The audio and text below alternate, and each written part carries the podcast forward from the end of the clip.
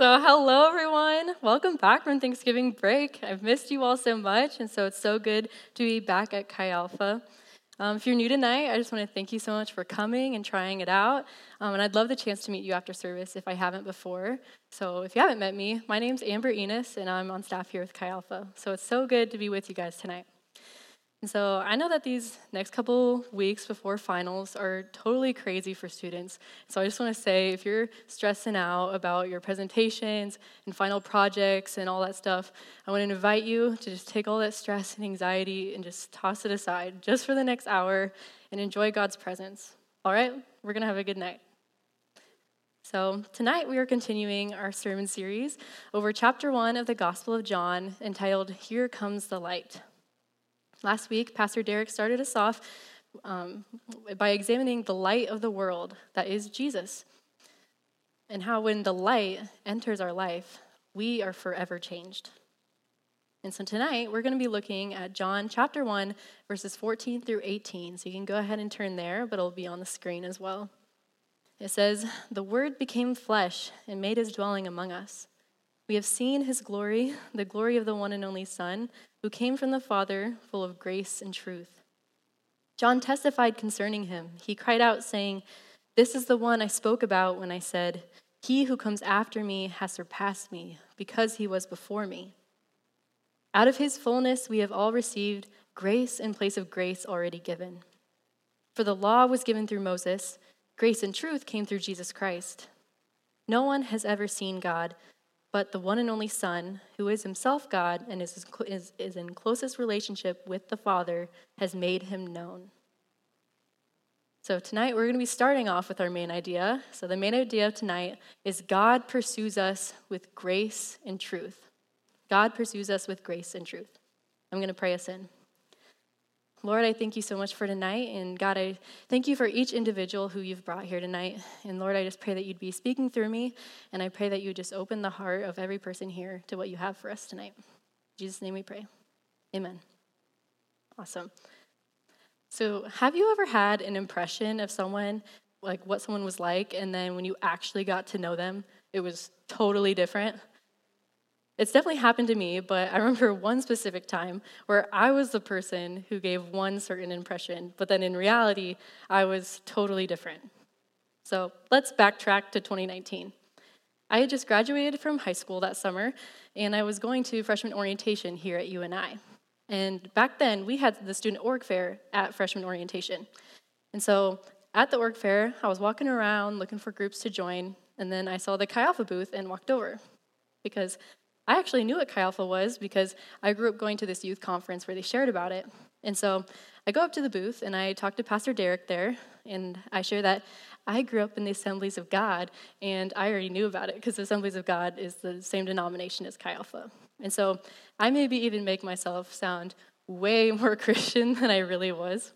Because in reality, I hadn't really been to church in a few years at that point, at least consistently. And so I ended up filling out a Connect card, and at the time, I didn't know this, but I later learned that when we met, Derek had thought that I was like this rock star Christian, that I was just like on fire for Jesus and ready to go, but that wasn't the case. And so later on, the small group leader that my Connect card went to was Casey Griffin. Love her. and so maybe a day or two after I moved into the dorms, I get this text from Casey to hang out and grab lunch. And now I imagine that when Casey got this Connect card, that Derek had probably like really hyped it up and was like, "Hey, this girl like already knows what Chi Alpha is, and like she grew up in the Assemblies of God, like she's probably like on fire for Jesus." And so Casey was probably like super pumped, like, "Yeah, we're gonna like." I'm going to get her plugged into Chi Alpha. We're going to get to share our testimonies our stories about Jesus. And so I'm so excited. Well, she picked me up from my dorm, and I'm not going to lie, it was probably really painful for her because I was terribly shy, and she 100% had to carry the entire conversation. And over lunch, she asked me her classic question So, what's your life story? You were born, and then what happened? I literally did not know what to say. I like probably was just staring at her in confusion, like, I don't have a story. like, I, I grew up in a small town, and I did a lot of activities in high school And now I'm here. and that's pretty much it. And later on, Casey eventually told me that because I was so quiet, she thought that I did not want to talk to her at all and that I was like dying to leave. But that couldn't be further from the truth. I was just so shy and like I hadn't learned how to think deeply about my life story yet. But don't worry, I ended up joining her small group and we became really good friends after that. But I had given the impression and seemed like this perfect church kid, but in reality, I had a lot of issues. So maybe you've been there, and maybe you've had this impression of someone, and then it turned out to be totally wrong. Someone that I used to have a wrong impression of was God. Like I mentioned before, I grew up in church, but I fell out of going consistently when I was in high school. And so in my childhood, I formed this theology or this way of thinking about God that went God loves you, and He has a set of rules for your life to follow if you want to live a good life. But God always seemed really far off to me. And so whenever I messed up and I didn't follow these rules for my life, I felt like a disappointment to him and like he was just mad at me. And so I felt a lot of this guilt and shame and frustration because I was trying to please him, but I didn't really know how. It was all rules and no relationship. But this impression of God was not the real God. A.W. Tozer once said that what comes into our minds when we think about God is the most important thing about us.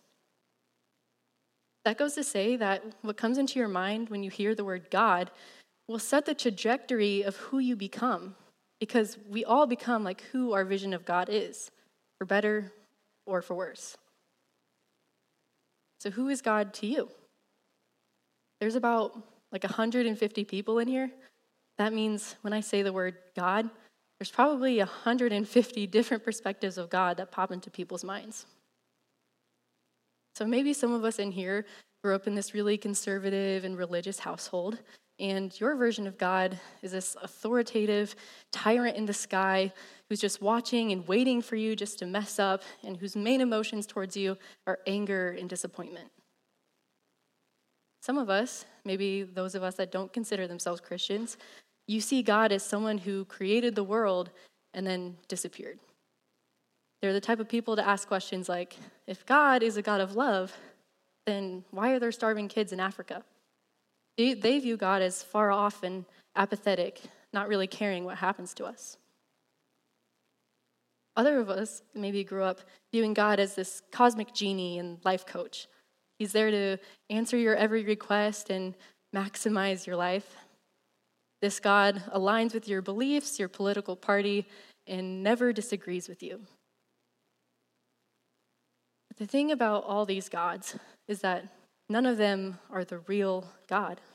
None of them are real because none of them are who God reveals himself to be. To be honest, whatever we think about God will typically say more about us than it will about God. Our childhood, family, culture, and experiences all play a critical part in shaping our view of God. So, where do we find the real God?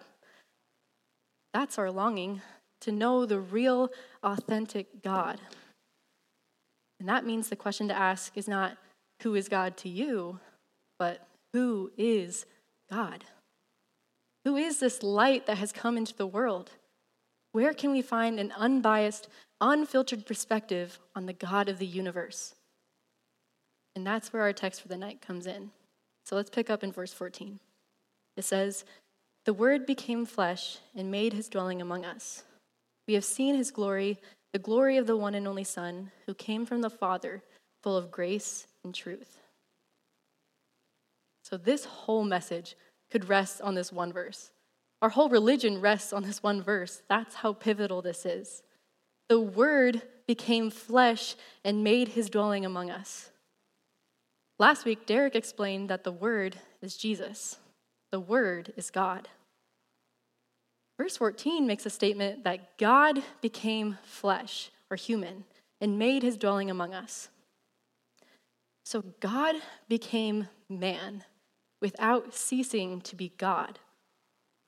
That's a crazy statement. That's by far the craziest statement John has made yet. Let me explain. So, John would have had mainly a Greek and Jewish audience, and these two groups of people had two very different views of God. The Greeks generally had a very low view of God. So, they believed in all those ancient Greek gods like Zeus and Hercules, and those guys were basically just supermen, so just like a step above us normal humans in power. So, to them, John is saying that the Word, the God who created the heavens and the earth, someone totally other, became flesh.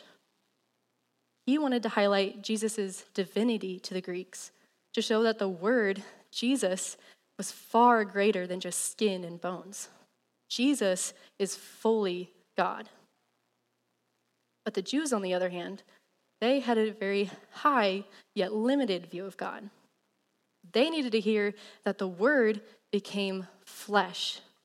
For John to say that their great, set apart God would become as lowly as a human was offensive. To the Jewish audience, John wanted to highlight Jesus' humanity.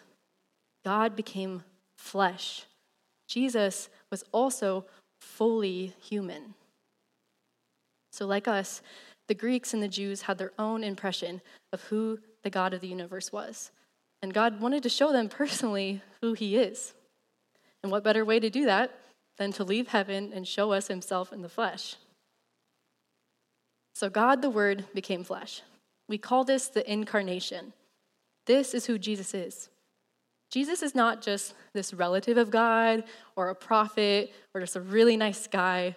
Jesus is God incarnate. Jesus is God in the flesh. And maybe some of you, when you think about the God of the Old Testament, he seems different to you. I know some people view that the God of the Old Testament is maybe more harsh than Jesus or less loving than Jesus, but that couldn't be further from the truth.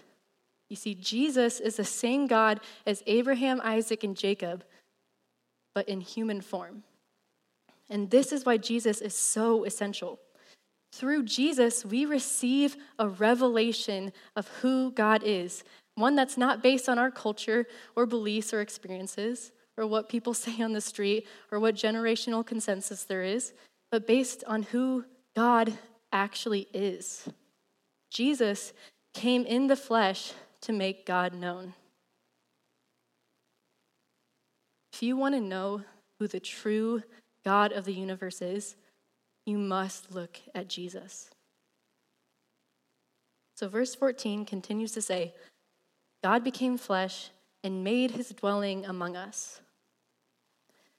The English translation doesn't fully convey the meaning of what's happening here. So, made his dwelling more literally translates to say that Jesus pitched a tent or tabernacled among us. So let's take a step back. Humans were, were originally exist or created to exist in the garden in this place of perfect fellowship with God. It was a perfect, holy, and sinless place. But then sin entered the world and kind of messed that up. So fellowship and closeness with God was lost because we were no longer holy. But throughout the Old Testament, we see God chasing after his people and trying to re- bring redemption to them. So, first, he makes a covenant with Abraham to make a nation out of him, which would later be called the Israelites, who would be God's people. But after the Israelites became enslaved by the Egyptians, God once again intervened, bringing redemption to his people. He used Moses to free the Israelites from Pharaoh. And so then later on, after God miraculously freed the Israelites from captivity and they're wandering in the desert searching for the promised land, God gave them instructions to build a structure called the tabernacle. And the tabernacle was this portable tent that the Israelites were to travel with, and it was a symbol for God's presence with his people.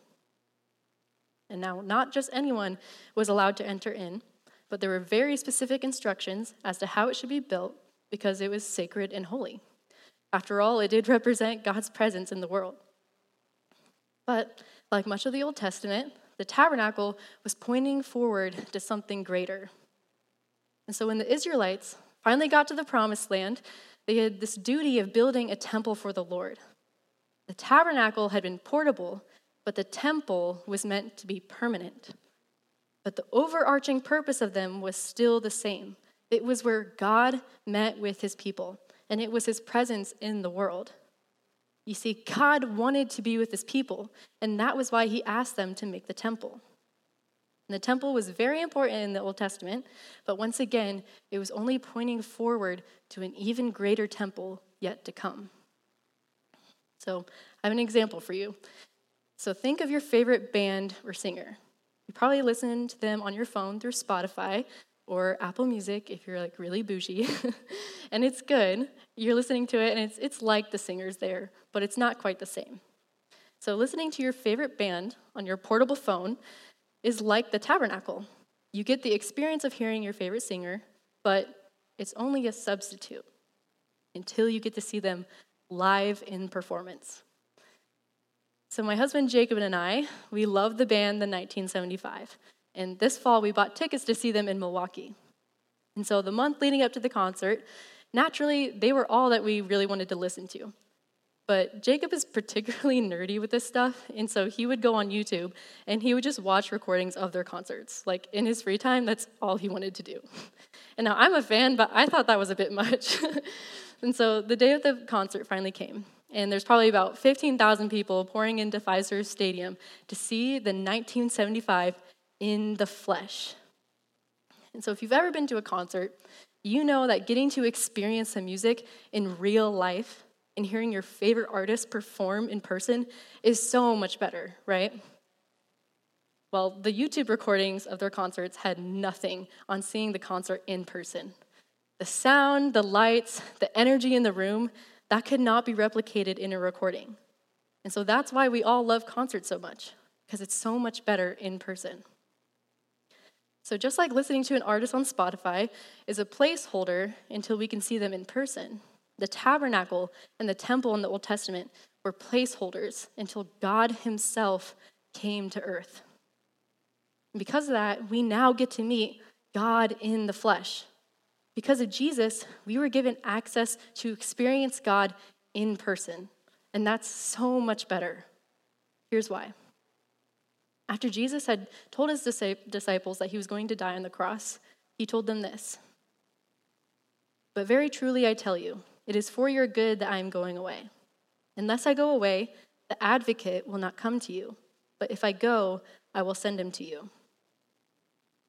So Jesus coming in the flesh meant that he would pay for our sins on the cross, giving us access to the Holy Spirit, who is also known as the advocate or our helper. The Holy Spirit's our helper because it is through him that we receive God's guidance and direction.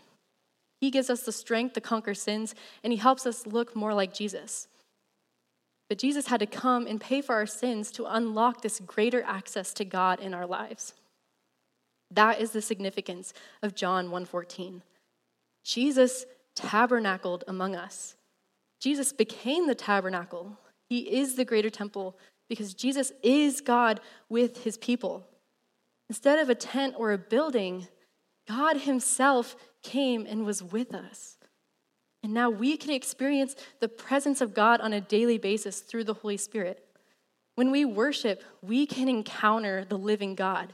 When we pray, we can meet with God, all because God became flesh. But it doesn't end there. In the Old Testament temple, the priests would offer sacrifices to be made right with God. But instead, Jesus became the sacrifice, and his sacrifice was final, once and for all. Our sins are paid for. Jesus became flesh to fulfill the prophecy given by Isaiah that says, Therefore, the Lord himself will give you a sign. The virgin will conceive and give birth to a son, and will call him Emmanuel. What does the name Emmanuel mean? Emmanuel is a Hebrew word that stands for God with us. Jesus is Emmanuel, God with us. So the Word made his dwelling among us. God himself pitched a tent among us in Jesus. And Jesus became the tabernacle, and he became the way that we meet with God. This has been God's plan from the very beginning to restore the connection that we had with Him in the garden. From the beginning, God has been pursuing us. He loves us so much that he was willing to leave heaven to chase after you and me, even when it came to great cost to him. God will do anything to come after us. It's kind of like this picture a young man pursuing a girl that he's interested in. Let's say he meets her through Chi Alpha, and as he gets to know her, he starts to like her more and more. And so he decides, I'm going to chase after this one. And then he finds out that she has never been to one of his favorite coffee shops. And so he sees this perfect opportunity to ask her out on a date. So he builds up the courage and says, You've never had sidecar? Well, maybe we could go there sometime. But then she gets nervous and says, Oh, um, thank you for asking, but I'm not sure I'm ready to date yet. and so then the guy's a little bit dis- disappointed in the rejection, but he doesn't give up. He's chasing after her. And so he keeps finding ways to be near her and ways to pursue her, like hosting prayer nights at his house. Or he tries to impress her by playing guitar and writing her poems, no matter how embarrassing. He'll do anything to go after her. He is committed to the pursuit. And then after some time, he asks her out on that coffee date again, and she actually says yes. This is totally not the real story of how Jacob and I started dating. Now, Jesus isn't as embarrassing about it, but he is just as committed to pursuing us. Even after we reject him, Jesus still pursues us so that we can have a relationship with him. In his pursuit of us, we get to see the glory of God. We don't serve a God who's on a hill far away, but we serve a God who gets in the trenches with us. Because Jesus became human, he can sympathize with us. He's experienced the same things we have. He has compassion for us and understands what we go through. On earth, he faced temptation just like us. He faced hate. He felt the pain of a loved one dying. He faced the same battles that we do. And through it all, Jesus shows us that it's possible to live a godly life. He shows us how to live by living a life on earth himself. And as Jesus pursues us, he showers us with something that we so desperately need grace. Verses 16 through 17 say, Out of his fullness, we have all received grace in place of grace already given. For the law was given through Moses, grace and truth came through Jesus Christ. We have all received grace in place of grace already given grace upon grace. Here, John is telling us that Jesus has brought us a never ending supply of grace. Literally, it means grace instead of grace. It means as grace is used, it's replaced by more grace. God's grace to his people is continuous and will never run out. And that is who God reveals himself to be grace upon grace.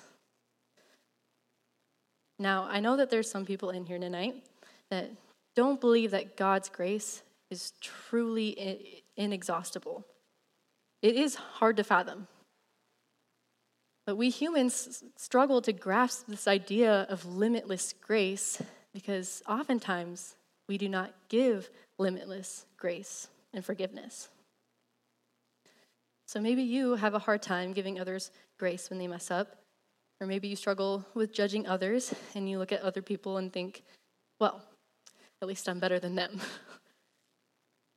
now, this is a hard truth, but if you want to grow in giving others grace, you need to come to realize the depths of your own sin and mistakes. I know, doesn't that sound fun?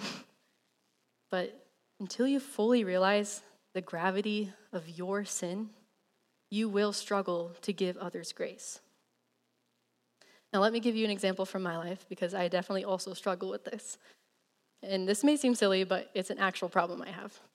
So, Jacob and I have Snapshot with Progressive, my worst mistake ever, and it's my mortal enemy. it's this little device that you plug into your car that monitors your driving, and if you drive well, it can lower your car insurance rate. It sounds great.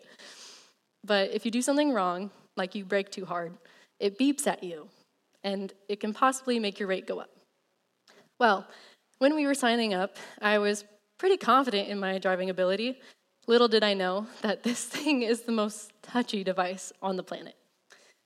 And since we plugged it into my car, I went from being rated as a five star driver to then a four star driver. And then after it's collected more and more beeps, I am a three star driver. So that's sad for me. But here's the catch because I like to be a passenger princess, Jacob drives my car just about as much as I do, if not more, to be honest. And it does not matter how many times that thing had beeped at me that day. If Jacob's driving and it beeps at him, I just give him this look that says, How dare you? And I think that we all might be able to relate to moments like that. When we mess up, we have our reasons. I'm like, hey, when the Snapshot beeped at me, it's because someone cut me off, or I was running late and I had to do what I had to do. We easily explain away our own sins while getting mad at others.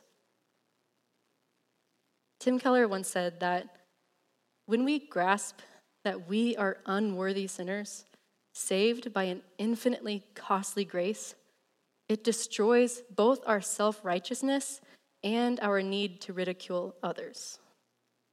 Mm. This doesn't mean that we need to feel condemned or sulk in our sin in order to give grace. But we have to remember that all have sinned and fall short of the glory of God.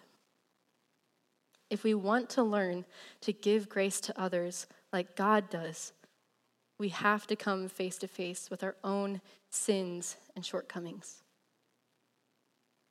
And when you get to this place of knowing your own desperate need for God's grace, you won't be looking at others thinking about how you're better than them or about how they need to change and be fixed. You won't dwell on how they've wronged you or compare their holiness to your holiness. Instead, you'll look at others like how God looks at them. When they fall short, you'll forgive them. You'll love them through their imperfections. Only by learning to extend grace upon grace to others will you begin to fathom the grace upon grace that God has for you. Others of you here might not struggle as much with giving grace to others as much as you struggle to give it to yourself. When you sin and mess up, you picture God in heaven like, ugh, not again. You see the gravity of your sin but you're not seeing the gravity of the unlimited, freely given grace that God has for you. If you struggle to receive grace, you need to come face to face with Jesus. God Himself came after you. Remember that God is pursuing you. God Himself came to earth to defeat the sin that separated you from Him just to be with you. Do you think that you're powerful enough to change that? Do you think that God would go through the trouble of dying on the cross if you were able to undo that with your sin? You can't, and that's a good, good thing. Now, listen closely because I think some people here need to let this sink in. God's grace will never run out on you. God's grace will never run out of you. And you don't need to feel ashamed or condemned or feel like you have to hide anything here because God has so much grace for you, and we are going to be a place that extends grace to others. You just need to run into the loving arms of the Father because Jesus is grace upon grace. And He is waiting for you with unconditional love and unending grace, and we don't have to earn it. So, going back to verse 17. It says, For the law was given through Moses, grace and truth came through Jesus Christ. Now, the grace part makes sense. Jesus coming means our sins are paid for and we can be forgiven. But what does it mean that it says truth came through Jesus? Well, the law given to Moses in the Old Testament reflected the character of God in part, helping us live in truth and it was an act of God's goodness because of that. But it was still law and commandments. It was still rigid and required perfection on our, our, end, and it was impossible for us to live up to. This is another reason why Jesus became flesh, to not just tell us what the truth is, but live it out. And the word for truth here, used in verse 17 in the Greek, is aletheia, which the literal meaning of is the state of not being hidden, to be unconcealed. It closely resembles the English word reality. So Jesus is God out of hiding, so to speak. Jesus is God unconcealed. By reading the translation of verse 17 more literally, you would read it as grace and reality came through Jesus Christ. So Jesus came in order to live a life that showed us the truth of God. He came to represent reality, to give us direction and truth for our life. Yes, He gives us grace, but He also teaches us what is right and wrong. He shows us how the world was designed to work through the way that He lived His life. To be honest, it's unnatural for our generation to want to let someone else define truth for us. From a young age, we've all been told things like, speak your truth, and you have to be true to yourself. But there is no your truth or my truth, because that's too fragile of a mindset to have. Because if your truth doesn't line up with my truth, then one of those is a lie. And having this mindset can cause friction in our relationship with God. Because we'll hear the truth from God, but then we'll think, well, I know better. And that's why Jesus had to come to show us the truth. He came to show us reality. And God is the only one qualified to define truth and reality because He is the only one wise enough. Now, some people might think that this sounds like the opposite of grace, that having to live by God's truth seems controlling. But reality is that Jesus showing us the truth is grace. So the incarnation is not law, but rather gospel. The incarnation is not law, but rather gospel. Through Jesus, we receive the truth that comes with the law, but by watching Him live it out. Because through receiving the truth, we get to live a life of freedom. Now, allow me to go on a little tangent here, and let's test something from our culture. So, to start off, I think that we can all agree that truth is reality and lies are unreality, right? So, for example, Jesus claims that reality is this the only good and safe place for us to express our sexual desires is in marriage. Well, something that our culture claims as reality is the belief that it is good to be able to have total sexual freedom with whoever, and that marriage is not necessary for it. And this has become the general consensus our society has been moving towards since the sexual revolution began in the 1960s. Well, to see if this is reality, we must ask ourselves is following this cultural belief making us better people? Is it making us more loving people?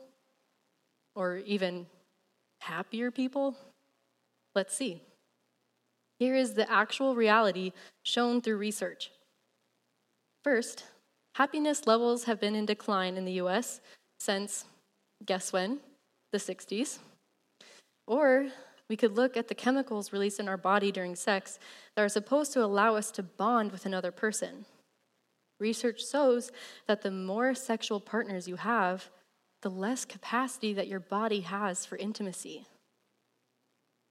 Another statistic shows that couples who live together before marriage are less likely to marry, and they're more likely to divorce if they do, and they often develop long term trust issues. We could also talk about the fact that while sexual promiscuity is promoted, sexual abuse and sexual assault rates are getting worse, not better. So I could go on with more research, but I can also tell you from experience. I had this boyfriend in high school before I fully gave my life to Jesus, and I believed what the culture said. We crossed some sexual boundaries, and it only ended up making me feel worse. Instead of feeling fulfilled, I felt used Culture told me that it would be freeing, but it wasn't freeing at all. Instead, it just left me with this baggage that I didn't want. Maybe you've been there too. But it doesn't have to be that way. This belief that our culture has, has does not seem to line up with reality. Instead of it being a good thing, it's actually damaging our society. So that belief is unreality, making it a lie. And it's a dangerous lie that has tricked most of our generation into believing it.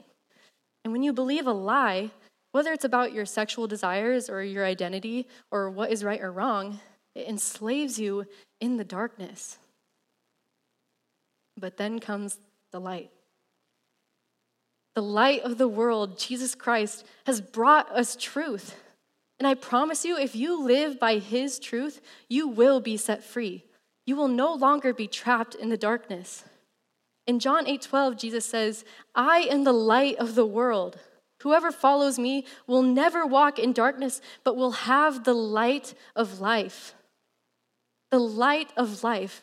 Jesus is the light of life, meaning that it's through him that you will experience real life. Jesus sets us free with the truth. Through him, by living the way that he did, you can experience fulfillment. If you accept his truth as the truth, you will live in the light. Lies enslave, but the truth will set you free. So we'll end by reading verse 18 from our text. Says, No one has ever seen God, but the one and only Son, Jesus Christ, who is himself God and is in closest relationship with the Father, has made him known. Now, it's true that we can't physically see God but that doesn't mean that we can't find him. We don't have to wonder about the nature and personality of God because Jesus has declared it with both his teaching and his life. Jesus has revealed the God of the universe to us. And so the main idea tonight is God pursues us with grace and truth. God pursues us with grace and truth. You see, God left heaven to chase after you and me. That is the whole story of the Bible is God seeking after his people. He became flesh in order to pursue you. He came in order to reveal his heart to you, to reveal his never ending, unrelenting grace, and to give you an opportunity to be set free with his truth. So maybe you came in here tonight with this certain impression of who God is. Maybe you relate to that example of God being this tyrant in the sky who just looks down on you, just waits for you to mess up, and is just angry at you. Or maybe you came in here tonight thinking that God is far off and he doesn't really care what you do with your life or what happens in the world. But whatever impression you have of God, he wants to set it right tonight. You see, God himself cared so much about you about making himself known to you, that he left heaven, this place of paradise, to come to earth to live this perfect life and chase after you. You see, through Jesus, he lived the perfect life so that we don't have to. And he humbly submitted himself to death on a cross. Even, that came, even though that came to great cost to him, he was doing it to chase after you. And because of his sacrifice, we get to experience unending grace. Jesus is the best example of grace upon grace and uncompromising truth. Jesus is the light of the world, and He's ready to set you free tonight. You see, we ultimately become like who we think God is. And so we need the right view. What could happen if each of us became a reflection of the true God? What would happen if we each became a reflection of grace and truth? Imagine what could happen and how people would look at Christians differently if we all extended the same grace upon grace to others that God has shown us. Imagine how many people could be set free from the darkness that this world puts us in if we were willing to show them the truth that Jesus has shown us. Imagine what could happen if we were dedicated to living lives of truth. How many people could be set free from their sins if we were willing just to show them grace and truth? Only by doing this, only by being committed to living in the light, that is how we will see people come to know God, by pursuing them with the grace and truth found in Jesus. Please stand with me.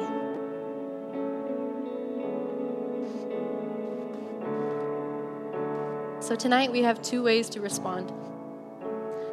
First, if you're here tonight and you've never accepted this free gift of grace that God has for you, and you want to either dedicate your life to Him for the first time or recommit, I want to give that opportunity to you. So, with every head bowed and every eye closed, I'm going to count to three, and I'm going to ask you just to do the simple act of raising your hand as an outward sign to God to say that you're all in, that you're ready to take on this new life with King Jesus. So, if that's you, on the count of three, raise your hand. One, two, I see those hands. Thank you. Let me pray for you. Jesus, I thank you for each individual in here tonight that has raised their hand and just wants to be a new creation in you, Lord, and wants to just give their life to you. Father, I pray that you'd reveal yourself to them. God, I pray that they would feel your unending grace and your uncompromising truth, Lord. In Jesus' name we pray. Amen. All right, the second way to respond tonight is I know that some of you in here maybe haven't felt this unending grace that God has. Or maybe you struggle to give it to others or receive it for yourself. Maybe others of us in here need to set aside the truth that we have for our lives and accept the truth that God has for our lives. If either of those ring true for you, I just want you to put your hands out in front of you like this, as if you're receiving a gift. And I'm going to pray for us. Jesus, we know that you are ready to give us this gift of grace and truth. And Father, I just pray that each person would just be showered in it tonight, Lord. I pray that we would truly feel it, even if we know it already, God. I just pray that we could feel it. And Lord, I just pray that you'd help us be pursuing others, pursuing the kingdom of God with grace and truth as you've shown us. And help us make help make us new, Lord, and help us chase after you. In Jesus' name we pray. Going to end with one more song of worship.